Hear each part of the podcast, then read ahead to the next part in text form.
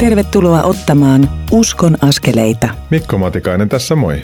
Minä olen Kansan Raamattuseuran koulutusjohtaja, reissupastori ja tämän Uskon askeleita ohjelmasarjan toimittaja. Vuoden vaihduttua haluan toivottaa sinulle runsasta Jumalan siunausta uuteen alkaneeseen armovuoteen 2021. Samalla haluan rohkaista sinua ottamaan elämässäsi niitä pieniä, mutta tärkeitä uskonaskeleita. Uskonaskeleita ohjelmasarjan kustantavat ja sen tekemisen mahdollistavat Kristityt yhdessä ry ja Kansanraamattuseura. Lisätietoja niistä löydät osoitteista kry.fi ja kansanraamattuseura.fi. Olkoon tämä uusi vuosi uskoon tulemisten, koronasta vapautumisen ja hengellisen avoimuuden vuosi – tässä Uskon askeleita ohjelmassa on tuttuun tapaan kolme osuutta, joissa jokaisessa kuulet haastattelun ja voit osallistua rukoukseen. Tänään kuulet Suomen Alfan toiminnanjohtajan Panu Pitkäsen kanssa käymäni keskustelun otsikolla Alfaa eilen, nyt ja huomenna. Panu kertoo, mistä Alfassa on kysymys. Saat ohjelman toisessa osuudessa kuulla, kun raamatun opettaja ja työtoverini Riitta Keskimäki – puhuu loppiaisesta, Itämaan tietäjistä, Jumalan huolenpidosta ja uskollisuudesta. Ohjelman kolmannessa osuudessa juttelemme evankelisen lähetysyhdistyksen pastorin Erja Kalpion kanssa tulevaisuudesta ja toivosta. Vuoden 2020 viimeisessä Uskon askeleita ohjelmassa, eli ohjelmasarjamme edellisessä jaksossa, Ellu Virkkala kertoi elämänsä kolmesta merkityksellisestä sanasta. Odottamisesta, luottamisesta ja rukouksesta. Ellu kertoi, miten hän aikanaan pyysi neljälle tyttärelleen sopivia puolisoita. Nyt hän pyytää samaa lapsenlapsilleen, joita muistaakseni oli 13 kappaletta. Ja hän muistaa heitä muutenkin rukouksin. Rukous voi antaa siunausta sukupolvesta toiseen. Me voimme aloittaa tuon tärkeän perinteen omissa suvuissamme, jos sitä ei ole suvussamme harjoitettu tai Esirukouksen perinne on syystä tai toisesta katkennut. Riitta Keskimäen kanssa puhuimme Tapanin päivästä Stefanuksesta, joka oli ensimmäinen kristitty marttyyri. Kun Stefanusta kivitettiin kuoliaksi, niin hän näki taivaat avoimena ja Jeesuksen seisovan isän oikealla puolella.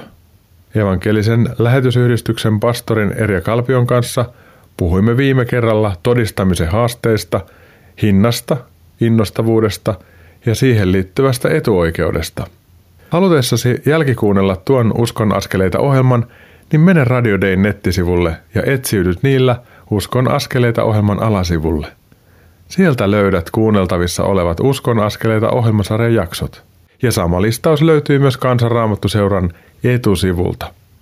Vuodenvaihde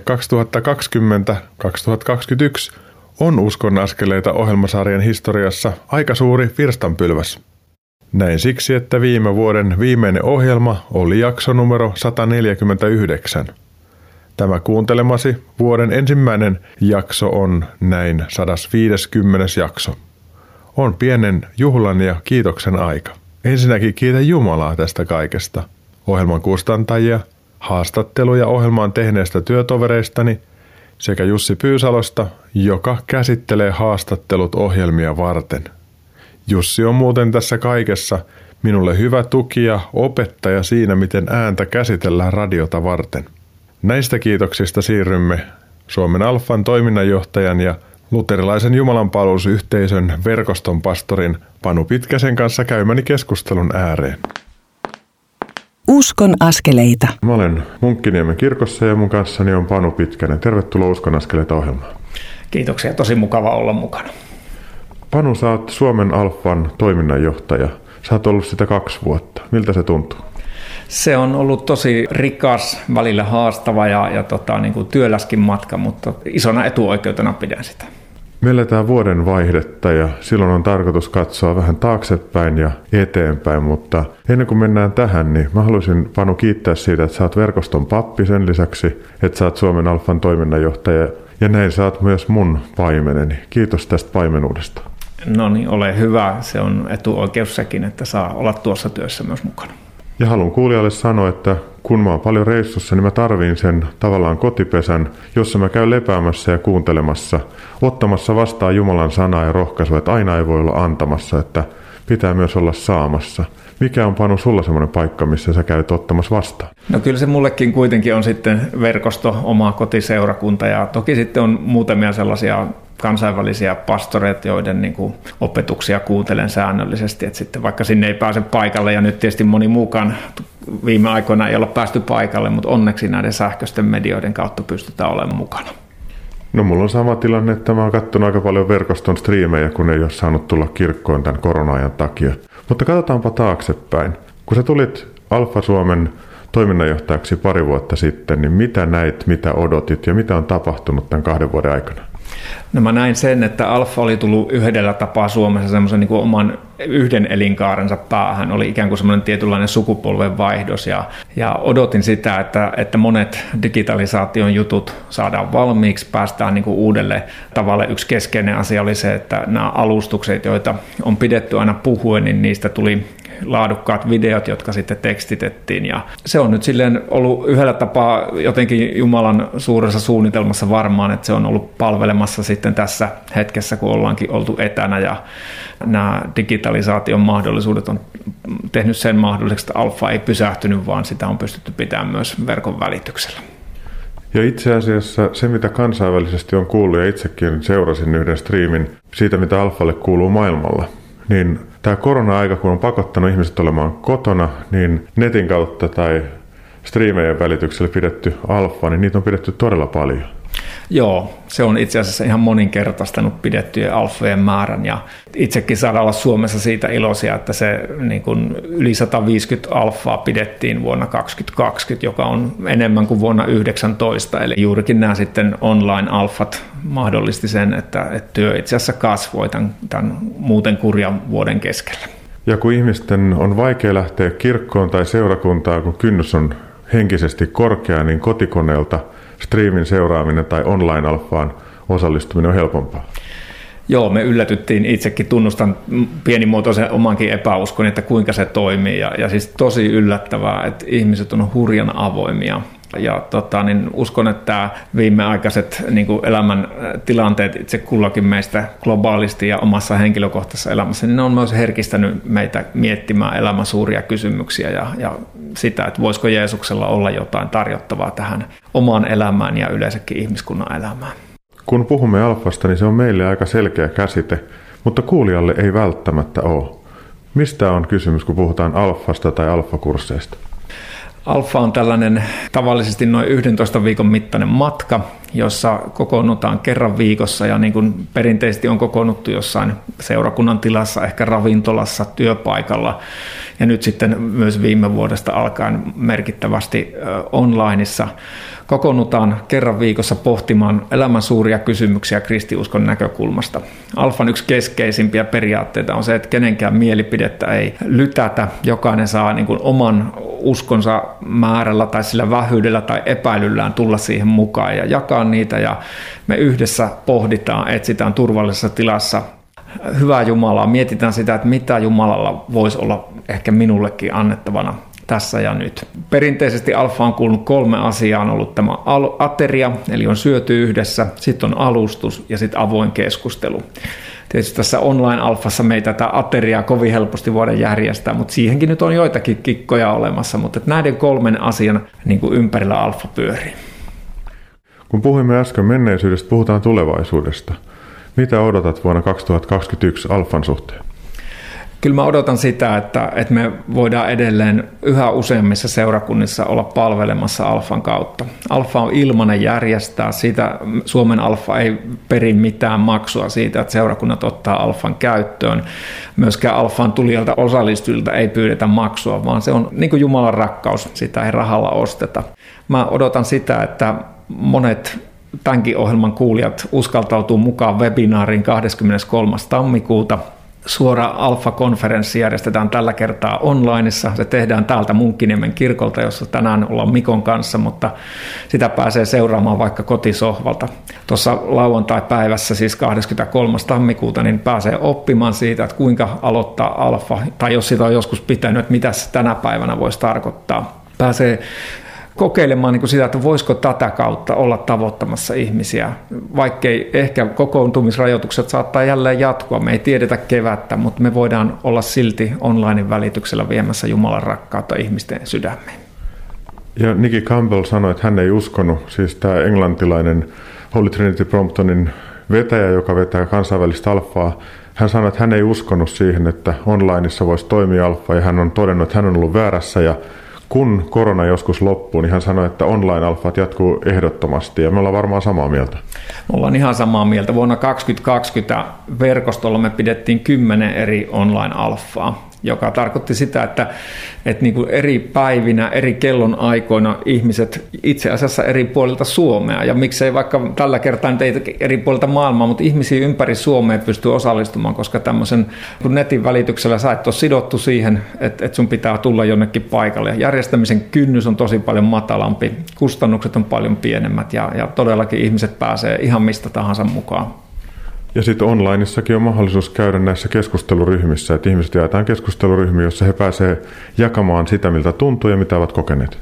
Juurikin näin. Ja, ja, ja sitten myös alfaan kuuluva alfa-viikonloppu, niin me ollaan tehty sekin onlineissa. Me ollaan kokoonnuttu usein vähän perjantai-iltana ja sitten lauantai aamupäivästä toisen kerran ja, ja tarjottu ihmisille mahdollisuutta, että heidän puolestaan rukoillaan myös siellä netin välityksellä. Ja tämähän ei ole sinänsä mitään uutta. Se, että me teemme tässä radio-ohjelmaa, jota kuunnellaan radion kautta, niin tässähän on ikään kuin vain lisätty yksi pykälä, että nyt pystyy olemaan myös interaktiivisesti aivan suorassa lähetyksessä. Panu Pitkänen, sydämellinen kiitos tästä hetkestä. Johtaisitko rukoukseen tämän tulevan vuoden puolesta, meidän ja kuuntelijoiden puolesta? Oikein mielelläni. Rukoillaan yhdessä. Taivallinen Isä, kiitos sinun rakkaudestasi. Kiitos, että tänäkin vuonna 2021 me saadaan luottaa siihen, että sinä olet hyvä. Sinä olet rakkaus, joka tulet kohti meitä.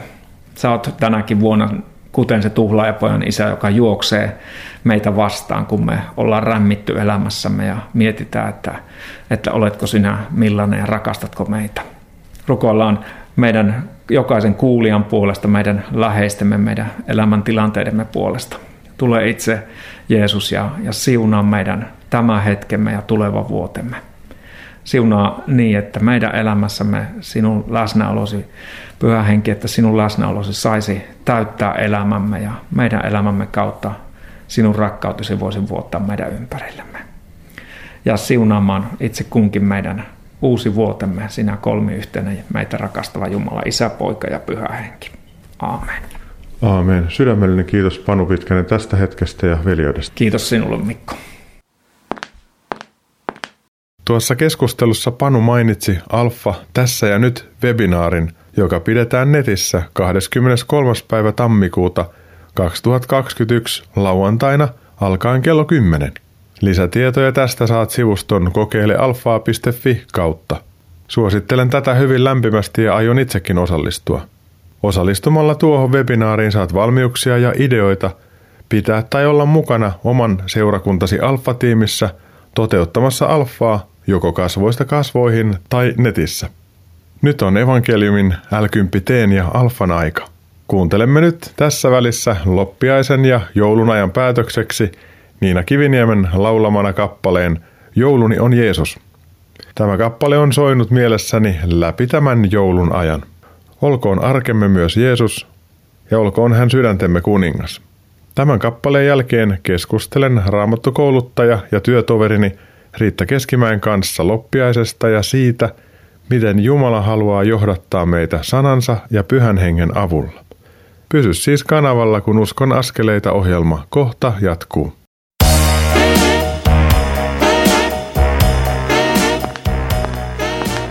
Kuuntelet Uskon askeleita ohjelman tallennetta, joka ei tekijän oikeudellisista syistä sisällä ohjelmassa soitettua musiikkia. Nyt siirrymme ohjelman toisen osuuden pariin. Kuuntelet Uskon askeleita ohjelmaa, jonka tuottavat Kristityt yhdessä ry ja Kansanraamattu seura. Lisätietoa löydät osoitteista kry.fi ja kansanraamattuseura.fi. Kuuntelet parhaillaan Uskon askeleita ohjelman toista osuutta rakkaan Radio Dayn taajuuksilla. Minä olen Mikko Matikainen, Kansanraamattuseuran koulutusjohtaja, reissupastori ja tämän Uskon askeleita ohjelman toimittaja. Ohjelma ensimmäisessä osuudessa – Kuulit Suomen Alfan toiminnanjohtajan Panu Pitkäsen kertovan Alfasta eilen, tänään ja huomenna. Nyt pääset kuulemaan Riitta Keskimäen näkökulmia loppiaiseen, Itämaan tietäjiin, Jumalan johdatukseen sanan ja pyhän hengen kautta.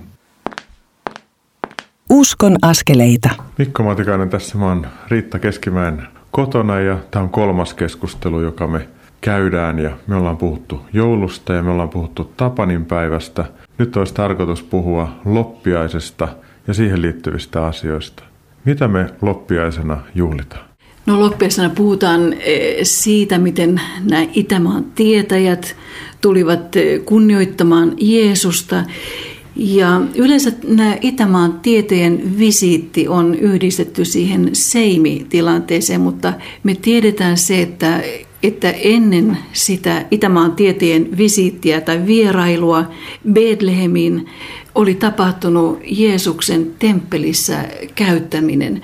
Juutalaisuudessa on tapana, että poikalapsi, esikoinen, on tämmöinen niin sanottu pidionhan ben, eli esikoisen lunastus, joka tapahtuu noin kuukausi syntymän jälkeen. Että on kahdeksan päivän ikäisenä ympärileikkaus ja sitten tulee tämä esikoisen lunastus. Ja tätä varten tämä köyhä nasaretilaispariskunta oli siellä temppelissä ja siellä oli nämä vanhukset Simeon ja Hanna – ja silloin he olivat Herodeksen nenän alla siellä Jerusalemissa.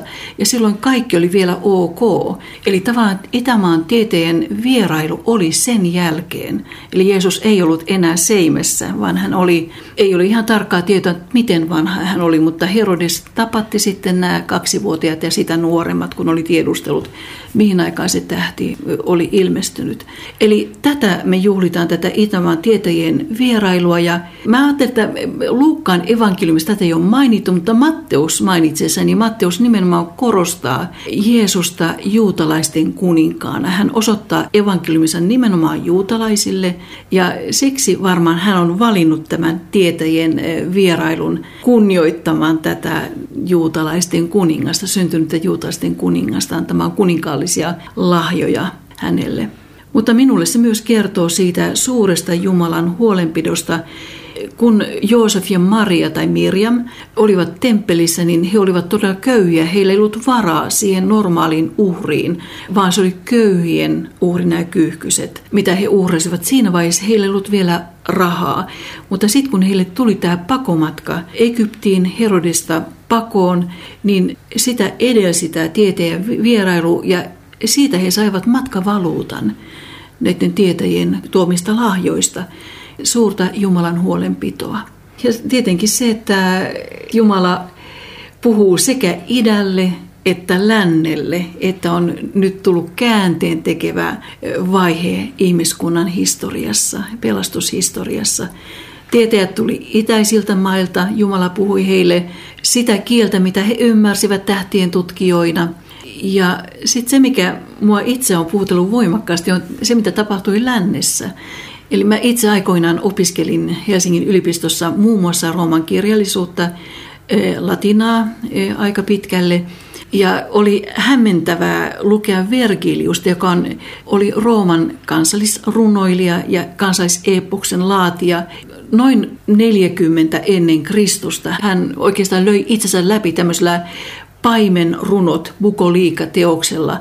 Ja se on neljäs runo, jossa kerrotaan, se eroaa niistä muista runoista, siinä kerrotaan, niin kuin, miten koittaa aivan uusi aikakausi, syntyy poikalapsi, joka käynnistää maailman, koko maailmasta tämmöisen kultaisen kauden ja rauhan ajan. Eli aivan samoilla sanoilla melkein kuin Jesaja noin 700 vuotta aikaisemmin. Eli mä ajattelin, että tämän huomattavimman runoilijan, joka vaikutti Rooman valtakunnassa, niin hänen kauttaan tulee tällainen niin kuin tieto, että tulee käänteen tekemä vaihe ihmiskunnan koko maailmassa syntyy poikalapsi, joka on jumalallista alkuperää, joka käynnistää kulta-ajan ja rauhan aikakauden. Ja varhaiset kristityt kokivat tämän hyvin profeetallisena. Ja häntä niin kuin, kun hämmästeltiin, että miten tällainen ei-juutalainen ja pakana runoilija, niin kuin, miten hän voi tämmöisen tavallaan profetian sanoa, että Jumala puhuu sekä lännelle että idälle. Hän valmistaa muitakin kuin juutalaisia, joille hän oli tämän tiedon antanut, että tämä pelastus koskee nyt koko ihmiskuntaa. Tämä puhutteli minua todella voimakkaasti, tämä Verkiluksen pukolika, tämä paimeruno. Jeesushan sanoi, että jos nämä lapset olisi hiljaa, niin kivet huutaisi. Että mm. jotenkin ajattelen niin, että Jumala tavalla ja toisella valmistelee maaperää ja sitä, että sanoma voi mennä läpi. Ja sitten sanotaan, että jos jollain on korvat kuunnella, niin kuulkoon. Että meitä kutsutaan olemaan kuulolla, katsomaan asioita, punnitsemaan todisteita ja niiden todisteiden mukaan kulkemaan eteenpäin. Itämaan tietäjät tai viisaat miehet tulkitsi taivaan tähtimerkkejä. He näki siellä kirkkaan tähden ja tämän tähden johdattamana kulkivat sitten idästä länteen ja tulivat tapaamaan Jeesusta ja hänen vanhempiaan. Millä tavalla Jumala tänä päivänä johdattaa ihmisiä Jeesuksen luokse? Varmasti näitä tapoja on hyvin monia, että Jeesus tietää tien jokaisen ihmisen sydämen ja mä itse ajattelen sillä tavalla, että kun Paavali sanoi, että Jumala antaa tulla väkevän eksytyksen, että eksyvät ne, joilla ei ole rakkautta totuuteen. Jos on rakkaus totuuteen, eli todella vilpittömästi haluaa löytää totuuden, niin Jumala sen paljastaa tavalla tai toisella. Mulla itsellä on sillä tavalla, olen etuoikeutettu, olen niin vanha, että se kristillinen kasvatus oli minun nuoruudessa voimakas. Mä väittelin pyhäkoulun, eli suoritin pyhäkoulun ja oli tunnustuksen uskonopetus, uskovat isovanhemmat. Eli se pohja oli todella vahva, mutta mä tarvitsin itse tilanteen, jos mä olin Saksassa silloin, kun mä olin alta 20 ja olin, jouduin erittäin voimakkaaseen myrskyyn jossa tällainen iso Ruotsin laivan kokoinen laiva oli kuin lastulaineille. Mä silloin, silloin tajusin, että jos tämä laiva nyt menee alas, niin mun asiat Jumalan kanssa ole kunnossa, että Jumala tietää, mikä se tie on ihmisen sydän, mutta pääasia on se, että on rakkaus totuuteen. Eli mä haluan niin löytää totuuden ja Jumala sen sitten kyllä jos tällainen halu on ja rukous on, että haluaa tietää mikä on totta, niin kyllä Jumala sen paljastaa. Eli meidän tehtävä olisi rakastaa totuutta ja seurata johtolankoja ja kulkea niiden johdattamana niin, että mikään ennakkokäsitys ei horjuta meitä siitä matkasta, että me halutaan oppia tunteen totuus. Jeesus sanoo itse, että hän on tie, totuus ja elämä, että hänen luonaan nämä kaikki on. Kyllä, mä mietin vielä tämä loppiaisena sitä, ja kun mä ajattelin että temppelissä käyntiä, niin tämä vanha Simeon sanoi tosiaan se, että miten tämä syntyvä lapsi on niin kuin valo ei-juutalaisille kansoille, pakana kansoille. Ja on mielenkiintoista se, että, että hän vanhus tunnisi tässä nyytissä, tässä pienessä lapsessa, kuukariikäisessä lapsessa tunnisti Jumalan, tunnisti sen luvatun Messian. Miksi? Kerrotaan, että hän luki raamattua, eli selvästi kun katsotaan niitä asioita, mitä hän nosti esiin, on selvää, että hän oli Jesaja auki, eli hän oli tutkinut Jesaja, Jesaja 52 esimerkiksi. Raamattu, ja sitten sanotaan, että pyhä henki johdatti hänet temppeliin. Raamattu ja pyhä henki on ne avaimet, jotka niin kuin tavallaan, kun näyttivät tälle vanhalle Simeonille, että tässä on nyt tämä lapsi, jota on 2000 vuotta odotettu. Pyhä henki ja Jumalan sana. Että ne ovat ne avaimet. Ja Jeesus sanoi itse oman aikansa hengelliselle eliitille, että te eksytte, te papit, koska te ette tunne kirjoituksia, ettekä Jumalan voimaa. Eli raamatun sana ja pyhä henki. Ja sitten tämä valo. Niin kuin mä mietin sitä niin kuin meidän Euroopan tilannetta tällä hetkellä, että tuntuu, että me hävetään meidän kristillistä arvoperustaa, meidän kristillisiä juuria Euroopassa. Ja sitten kun mä mietin sitä, että missä mentiin Euroopassa silloin, esimerkiksi Roomassa, Rooman valtakunnassa, joka oli nyt miehitti Juudeaa ja Jeesuksen kotimaata silloin, kun Jeesus syntyi. Missä mentiin Roomassa silloin, kun Jesaja kirjoitti näitä ennustuksia syntyvästä vapahtajasta? Sanotaan, että Rooma perustettiin 753 ennen Kristusta. Ja miten Rooma perustettiin? Sodanjumala Mars raiskas Vestan neitsyn Rea Silvian, ja siitä raiskauksesta syntyi kaksi Romulus ja Reemus. Jotka sitten perustivat Rooman ja tuli riita Rooman nimestä ja Romulus tappoi Reemuksen ja niin tuli Romuluksen mukaan Rooma. Eli tämä oli tilanne niin kuin tavallaan Roomassa silloin, kun Jesaja kirjoitti näitä ennustuksia, että tavallaan se valo todella tuli sieltä idästä. Niin kuin meillä on tämä sanonta ex oriente lux, idästä valo. Ja aikoinaan se tarkoitti nimenomaan sitä raamatun valoa, joka tuli sieltä idästä Roomaan ja Eurooppaan. Nyt valitettavasti tänä päivänä tuntuu, että se valo idästä tarkoittaa jotakin aivan muuta. Kaiken näköistä joogahörhöilyä ja muita e, itämaisia uskontoja. Ja mä tietenkin rukoilen ja toivon, että me löydettäisiin takaisin sen aidon oikean valon lähteille, joka sen valon sytytti Eurooppaan 2000 vuotta sitten. Jos ajatellaan Eurooppaa ja sitä, että miten Euroopasta on tullut tällainen maanosa, joka on johtanut tieteitä ja taiteita hyvin pitkään, niin pohjahan on ollut siinä, että on tullut usko Kristukseen, on tullut taju siitä, että kaiken tämän universumin takana on korkeampi äly, Jumala, joka on järjestänyt kaiken, joka on järjestyksen Jumala. Kaikkea voidaan tutkia, kaikkea voidaan havainnoida ja niistä voidaan tehdä loogisia johtopäätöksiä. Ja valo on merkinnyt myös sitä, että tytöt ja pojat on saanut ihmisoikeudet aivan eri tavalla kuin koskaan aikaisemmin. Ja niille, joilla oli orjia, niin sanottiin, että orjia pitää kohdella niin kuin veljiä ja siskoja, niin silloin se vähitellen johti siihen, että orjuus murtu Joo, on mielenkiintoista lukea alkukirkon ajoilta, että, että saattoi olla tilanne, vaikka Paavali ei lähtenyt, niin kuin, hän lähti Kristus edellä, Jeesus edellä. Hän ei lähtenyt järjestämään mitään marsseja orjuuden lakkauttamiseksi, mutta hän muutti sen tilanteen sisältä käsin, että, että tavallaan me ollaan Jumalan edessä samalla viivalla, oltiin me ketä tahansa. Ja oli mielenkiintoista, että saattoi olla sellainen tilanne alkuseurakunnassa, että orja oli piispa ja isäntä oli tavallinen seurakuntalainen.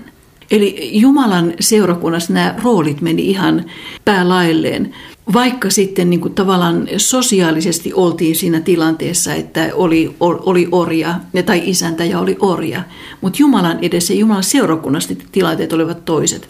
Se olisi tavallaan, jos olisi siinä vaiheessa lähdetty tämmöistä sosiaalipolitiikka edellä, niin siitä olisi tullut katastrofi, koska Rooman valtakunta perustui orjuuteen. Siellä oli miljoonia orjia, jotka tekivät sen työn Rooman valtakunnassa, mutta tavallaan se valo, mikä tuli, tuli sieltä sisältä käsin, että Jumalan edessä kaikki on samalla viivalla. Ja se alkoi sitten pikkuhiljaa niin kuin tervehtiä ja muuttua se tilanne sitten myöhemmin. Jeesus sanoi itse asiassa, että hän antaa meille tulevaisuuden ja toivon.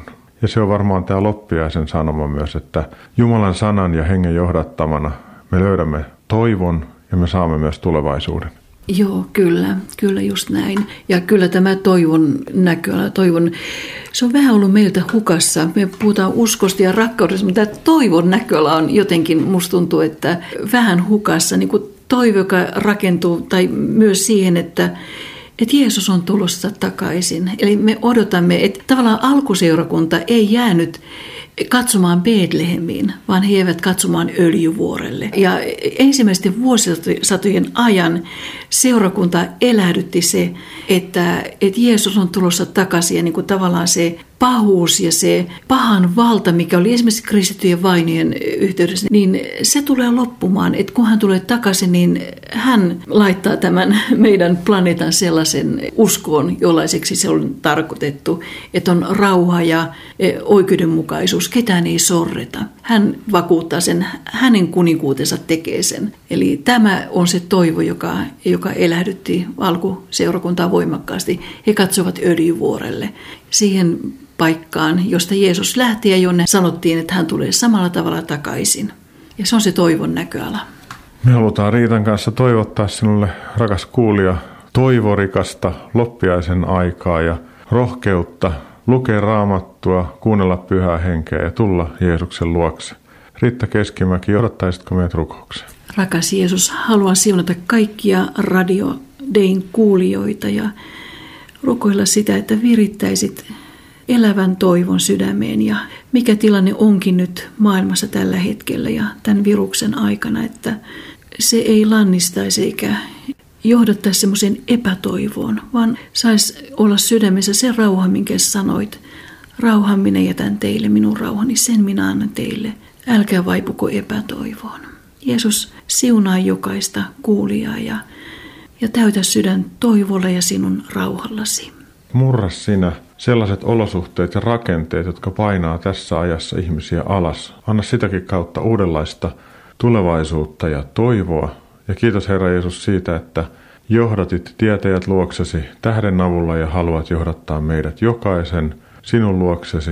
Herra, auta meitä kuulemaan sun ääntä, tulemaan sun luokse ja avaa heidän silmät, jotka tämän maailman Jumala on sokassu, että he sais nähdä Jeesus sinut ja astua tulevaisuuteen ja toivoon, joka on vahvempi kuin tämän ajan olosuhteet. Tätä rukoillaan Jeesus sun nimessä. Aamen. Riitta Keskimäki, sydämelliset kiitokset tästä hetkestä ja siitä, että sä oot mun työtoveri. Joo, kiitos Mikko. Ilo olla sun työtoveri. Kuulemasi keskustelu päätti Riitta Keskimäen kanssa käymäni kolmen keskustelun sarjan. Ensimmäisessä puhuimme jouluviikon ohjelmassa jouluna täyttyneistä profeettojen lupauksista ja joulun sanomasta. Tapanin päivän jälkeen keskustelimme Stefanuksesta ja todistamisesta. Tämä kuulemasi kolmas keskustelu käsitteli loppiaiseen liittyviä ajatuksia sekä ihmistä suurempaa toivoa. Alkuseurakunta odotti Herran paluuta, lopullista voittoa sekä synnistä että pahuudesta. Tuohon odotukseen on hyvä liittyä ja elää omaa elämää rohkeasti. Kuuntelemme nyt kappaleen Maa on niin kaunis, jonka laulaa Juha Tapio. Sen haluan omistaa arvostamani miehen muistolle. Siunasi hänet viimeiselle matkalle ennen joulua. Lauloimme saattoväen kanssa tämän virren hänen haudallaan ennen lähtöämme muistotilaisuuteen. Pyydän sitä, että kaiken lohdutuksen Jumala olisi tuon saattoväen kanssa sekä kaikkien teidän kanssa, joiden elämässä on nyt vastaavaa surua tai murhetta. Tuon kappaleen jälkeen siirrymme kuuntelemaan Uskon askeleita ohjelman kolmatta osuutta, jossa puhumme pastori Erja Kalpion kanssa – kuolemaa vahvemmasta tulevaisuudesta ja toivosta, jonka Jeesus antaa. Pysy siis kanavalla.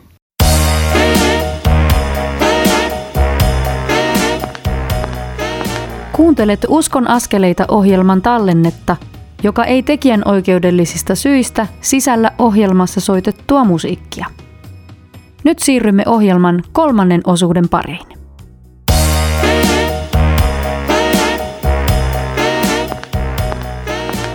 Uskon askeleita. Tervetuloa takaisin Uskon askeleita ohjelman äärelle. Tämä kuuntelemasi jakso on 150. jakso tässä Uskon askeleita ohjelmasarjassa. Ja kuuntelemasi kanava on Radio Day. Minä olen Mikko Matikainen, Kansan Raamattuseuran koulutusjohtaja, reissupastori ja toimitan tätä Uskon askeleita ohjelmasarjaa. Uskon askeleiden tekemisen ja lähettämisen mahdollistavat ohjelman kustantajat – Kristityt yhdessä ry ja Kansanraamattuseura. Lisätietoja saat osoitteista kry.fi ja kansanraamattuseura.fi. Tässä ohjelmassa olet kuullut Panu Pitkäsen kertovan Alfasta eilen, tänään ja tulevaisuudessa. Alfa Suomi pitää koulutuspäivän 23. päivä tammikuuta lauantaina. Siihen voit ilmoittautua osoitteessa kokeilealfaa.fi.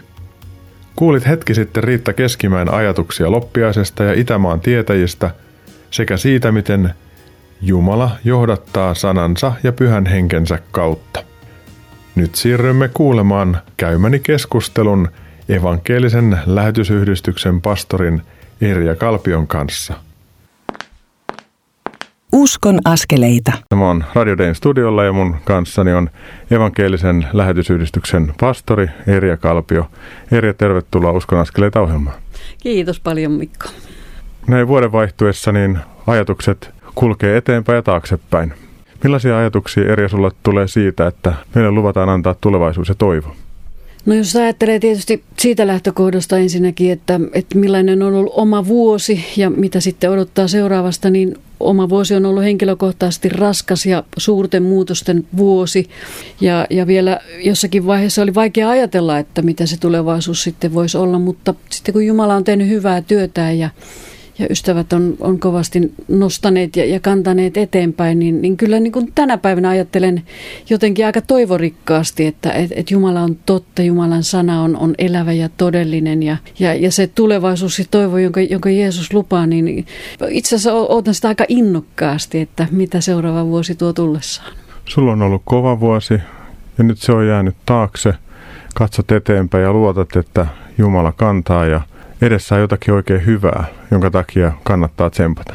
Näin juuri, että meillä on valittavana semmoinen näkökulman vaihtoehto, että silloin kun meillä tapahtuu elämässä pahoja asioita ja, ja raskaita asioita, niin se näkökulma se ei laskeudu meille koskaan niin kuin automaattisesti, että jee, jee, että hyvin tässä menee, että ei tässä ole mitään hätää, vaan että joskus se joutuu niin kuin kaivamaan, mutta sitten kun sen näkökulman kaivaa, että, että ei voi olla kaikki tässä ja täytyy olla elämässä hyviä asioita, niin, niin sekin jo pelkästään alkaa kannattelemaan. Jos ajatellaan vielä tätä sun viime vuotta, niin sun hyvä ystävä menehtyi ja se on sattunut suhun tosi kovasti ja sen takia on ollut näköalaton olo. Ja on kaiken keskellä, kun on ollut paljon pimeyttä ja ahdistusta, niin siellä on ollut kuitenkin hän, joka on meidän paras ystävä, joka ei koskaan väisty meidän vierestä. Silloin kun oli ne pimeimmät hetket, niin miten sä näit, että Kristus on sun kanssa? Mm. No silloin kun oli sitten kaikkein pimeintä, kaikkein raskainta silloin kesällä, niin jotenkin se sellainen ajatus, joka välillä nousi, että Jumala, missä sinä nyt oot? Nyt kun koskee kaikista eniten, niin, niin miksi, miksi tämä hiljaisuus ja, ja miksi tämä valtava kipu ja, ja ahdistus, että Herra, missä siitä todellakin oot? Ja sitten semmoinen ensimmäinen järjellinen ajatus, mikä siihen ahdistukseen laskeutui, se on raamatussa ja jos nyt ulkoa hatusta heitän, onko se Sefanian kirjaa, missä sanotaan, että, että Jumala on hiljaa, sillä hän rakastaa teitä. Niin jo, jollakin tavalla se niin kun alkoi siinä sitten puhuttelemaan, että toden totta, että niinhän se on aina, että niin kuin se suuri lohdutuskin on sitä, että ihminen ottaa syliin ja pitää sylissä ilman sanoja, niin samalla tavalla Jumalan lohdutus kyllä tulee sanattomasti. Jumala ottaa syliin ja pitää siinä kiinni. Ja toinen asia, mikä kesällä rupesi elämään, psalmi 23, joka on ihan älyttömän tuttu psalmi, Siinä alussahan puhutaan, puhutaan siitä ihania asioita, että Herra minun paimenen, ei minulta mitään puutu. Ja hänestä puhutaan niin kuin kolmannessa persoonassa. Mutta siinä vaiheessa, kun lähdetään laskeutumaan sinne kuolevan varjon laaksoon, niin siellä sanotaankin yllättäen, että sinä olet minun kanssani. Ja silloin minä tajusin, että, että nyt minun ei tarvitse puhua Jumalasta kolmannessa persoonassa, vaan, vaan Herra se ei ole todella tässä. Ja, ja se lähti kantamaan, se lähti kantamaan isosti. Mulle tuli vaan mieleen, että kun tässä taano juttelin Riitta Keskimään kanssa, joka on meidän raamattuopettaja, niin puhuttiin Stefanuksesta ja hänen kärsimyksestänsä ja siinä kivityksen keskellä, niin hän kohottaa katseensa ja näkee, että Kristus seisoo Jumalan oikealla puolella. Ja sitten kun sanotaan, että kun Kristus meni taivaaseen, hän istuu isän oikealla puolella. Niin jotenkin ajateltiin niin, että silloin kun Stefanus kärsii Kristuksen tähden, niin Kristus nousee seisomaan – osoittaakseen kunnioitusta ja myötätuntoa. Ja jotenkin se on musta valtava hoitava näkökulma, että hän ei vaan ole hiljaa, vaan hän katsoo tarkkaa, hän seisoo ja kunnioittaa. Tuo todellakin on, on, on valtavan suuri näkökulma ja epäilemättä se on näin. Mutta jollakin tavalla sitten myöskin kun ystävä sairasti syöpää ja siihen hän sitten menehtyi, sitten Jeesus, Jeesus haki hänet kotiin, niin pelkästään se usko, usko mikä hänellä oli, miten valtavasti se kanto sitten sen ahdistuksen keskelläkin, kun ihan vaan pienenä esimerkkinä tästä, että viikko ennen, ennen kuin hän lähti Jeesuksen luo, niin, niin me oltiin yhden, yhden meidän yhteisen ystävän kanssa siellä heidän takapihallaan ja Puhuttiin siitä, että miten ihanan turvallista on tämä elämä Jumalan kanssa, että kun tämä parantuminen on ihan varmaa, että Jumala joko parantaa, parantaa hänet tässä tämän elämän aikana, tai sitten hän menee Jeesuksen luokse ja paranee ihan satavarmasti. Että joka tapauksessa niin kun kävi miten kävi, niin tässä käy vaan hyvin. Ja, ja näin se sitten meni, että hän meni Jeesuksen luokse ja on ihanasti parantuneena siellä varmasti tällä hetkellä. Niin, niin kuin se ajatus siitä, että, että todella tämä usko on niin, tämä on niin totta, tämä on niin valtavan totta. Se ei ole mikään klisee ja se ei ole mikään sellainen vaaleanpunainen unelmahöttö, jota puhutaan ja luvataan niin kuin tietämättä mitä lupaa, vaan että se on totta. Usko kantaa ja usko elää ja Jeesus odottaa meitä siellä ja ihana näkökulma todella, että hän nousee seisomaan. Ihana näkökulma. Ja sitten kun Raamatussa sanotaan, että hän on kaiken lohdutuksen Jumala. Mm. Niin se, että kun hän on itse kärsinyt Kristuksessa ja kokenut sen ihmisen elämän kaikkein vaikeimmat hetket, hylätyksi tulemisen ja kuoleman hädän ja tuskan, Ja siitä käsin hän katsoo meitä ja sanoo, että mä ymmärrän, mä en ole kaukana. Niin silloin kun tähän tulee lupaus, että minä annan teille tulevaisuuden ja toivon, niin se on tätä elämää varten ja se on tulevaa varten. Ja sitten kun se niin kuin oikein uppoo meihin, niin sitten meistä tulee rohkeita elämää ja rohkeita kuolemaa. Joo, se on ihan just noin. Se on ihan kirjaimellisesti just noin alkusyksystä opetan paljon raamattua, niin jotenkin tragikoomista, että ensimmäinen opetusaihe oli Jobin kirja ja, ja sitä kärsimystä pohdin sitten sen Jobin kautta aika paljonkin. Ja jollakin tavalla, kun mietin sit sitä, kun ihmiset kysyvät, että, että missä Jumala on kärsimyksen hetkellä ja miksi Jumala sallii tätä kaikkea, niin sitä Jobia opettaessa mulle yhtäkkiä niin piirtyi kuva Jeesuksen ristiinnaulitsemisesta ja siitä, miten Jeesus kokee hetkellisesti niin kuin täydellisen hylkäämisen ja huutaa, että isä, että miksi minut hylkäsit?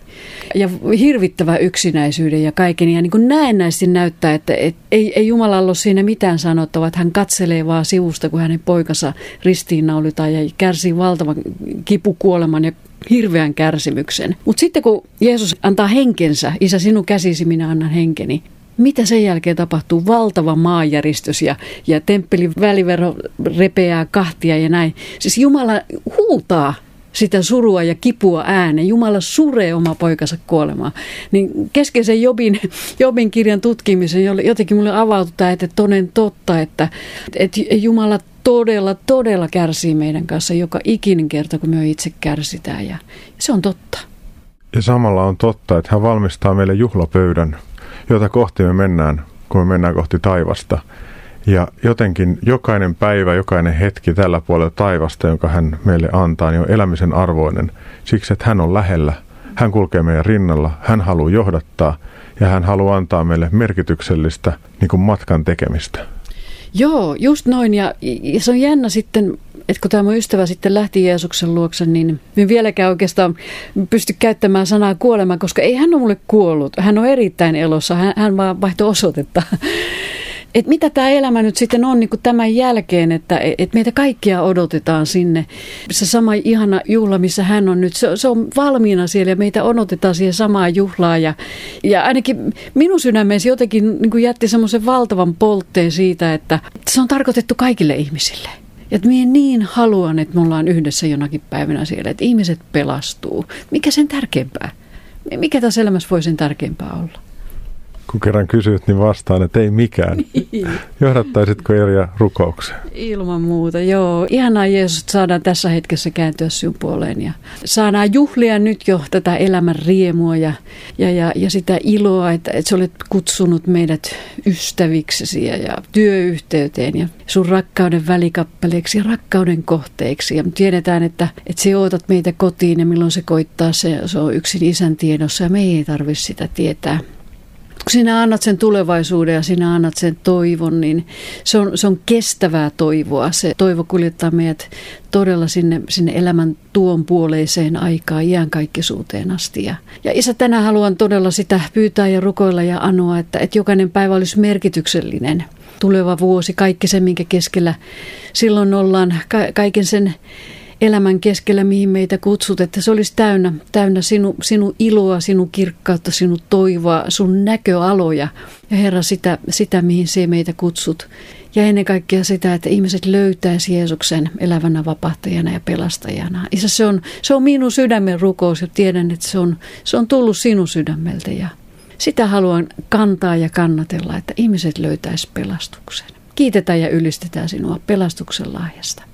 Elävä Jumala elävä Jumala. Amen.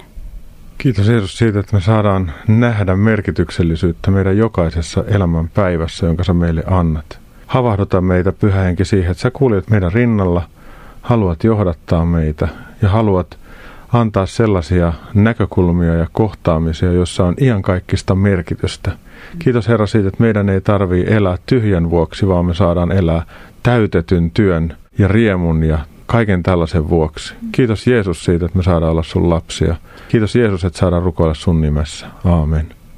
Erja Kalvio, sydämellinen kiitos tästä hetkestä ja jakamisesta. Kiitos Mikko. Ilo. Kiitos. Tuossa keskustelussamme Erja sanoi ystävänsä vaihtaneen vain osoitetta, ja hän on perillä nyt Jumalan luona, taivaan kodissa, vihdoinkin terveenä. Erja kysyi, että mikä voisi olla ihmiselle tätä pelastusta ja Jumalan luokse pääsemistä tärkeämpää. Vastasin spontaanisti, ettei mikään. Samalla mielessäni käväisivät Jeesuksen sanat Luukkaan evankeliumin luvun 9 jakeista 25 ja 26. Mitä hyödyttää ihmistä, jos hän voittaa omakseen koko maailman, mutta saattaa itsensä tuhoa ja turmioon? Joka häpeää minua ja minun sanojani. Sitä on ihmisen poika häpeävä, kun hän tulee kunniassaan, isänsä ja pyhien enkelien kirkkaudessa. Jotta ihmiset voisivat löytää Jeesuksen, niin tarvitaan sellaisia ihmisiä, jotka oman elämänsä ja persoonansa kautta elävät uskoaan todeksi vaikuttavalla tavalla. Siksi me pidämme Lohjalla Vivamossa vuoden kestävän todistajana ja julistajana kurssin. Olemme toukokuussa 2021 koolla viikon verran. Sen lisäksi olemme yhdessä viikonloput sekä marraskuussa 2021 että toukokuussa 2022.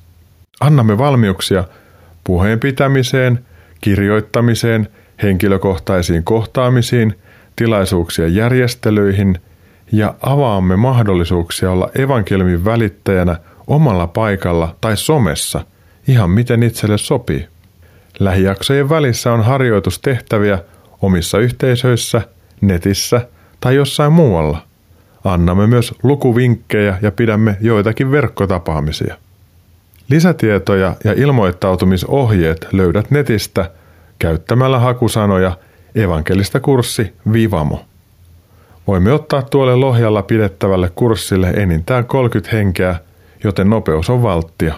Hakuaika on nyt. Saamamme kurssipalaute aiemmilta kursseilta on loistavaa. Mukana on ollut ihmisiä eri tunnustuskuntataustoista. Kaikki asiasta kiinnostuneet ovat tervetulleita mukaan etsimään lahjojaan, paikkojaan ja tapansa toimia evankeliumi hyväksi. Nyt on aika antaa muutama ajatus tai virke tähän viikkoon ja alkaneeseen vuoteen. 1. Käy sivulla kokeile alfaa.fi ja tutustu siellä tarkemmin alfaan ja alfakursseihin. Mieti voisitko olla mukana alfakurssien pitäjänä tai avustajana omassa seurakunnassasi tai yhteisössäsi. 2. Ota tavaksesi lukea päivittäin Jumalan sanaa, etsiä totuutta ja rukoilla. Pyydä pyhää henkeä johdattamaan sinua, antamaan elämäsi voimaa ja anna elämäsi Jeesuksen hyviin käsiin. 3. Sano naapureillesi, työtovereillesi tai toisille ihmisille tietoisesti hyviä asioita tai hyvää palautetta. Tämän lisäksi salasiunaa ja pyydä Jumalaa muuttamaan ilmapiiriä, missä ikinä oletkin tai kuljet. 4. Ei tonttuilla näin joulun jälkeen, vaan käytetään maskeja, pidetään turvaetäisyyttä ja huolta hyvästä käsihygieniasta – Pyydetään Jumalalta koronaepidemian taittumista ja terveydenhuollon ihmisille voimia tämän kaiken keskellä elämiseen. Nämä mainitut virikkeet löydät ohjelman päätyttyä Uskon askeleita Facebook-seinältä. Tämä kuulemasi ohjelma uusitaan sekä lauantaina kello 18 että sunnuntaina aamuyöllä kello 02. Ohjelman tallenteen löydät ilman musiikkeja joko Kansanraamattuseuran etusivulta kansanraamattuseura.fi tai Radio Day nettisivulta osoitteesta radiodei.fi kautta ohjelmat kautta uskon viiva askeleita. Minä Mikko Matikainen reissupastori ja tämän ohjelman toimittaja kiitän sinua, että kuuntelit Uskon askeleita ohjelmasarjan jakson numero 150. Oikein siunattua alkanutta uutta armon vuotta 2021. Olkoon tämä siunauksen, koronasta vapautumisen – ja herätysten vuosi, rohkeuden vuosi. Kuuntelemme tämän vuoden ensimmäisen Uskon askeleita ohjelman lopuksi Sakari Heikkilän laulamana Herran siunauksen. Ensi viikon maanantaina kello 21.40 kuulet Uskon askeleita ohjelmassa uusinnan viime vuoden maaliskuulta. Siinä syvennellään Jeesuksen seuraajana ja todistajana olemista. Sen jälkeen Saat kuultavaksi jälleen uusia Uskon askeleita ohjelman jaksoja. Sitä kaikkein parasta sinulle toivon. Jeesus kanssasi. Moi moi.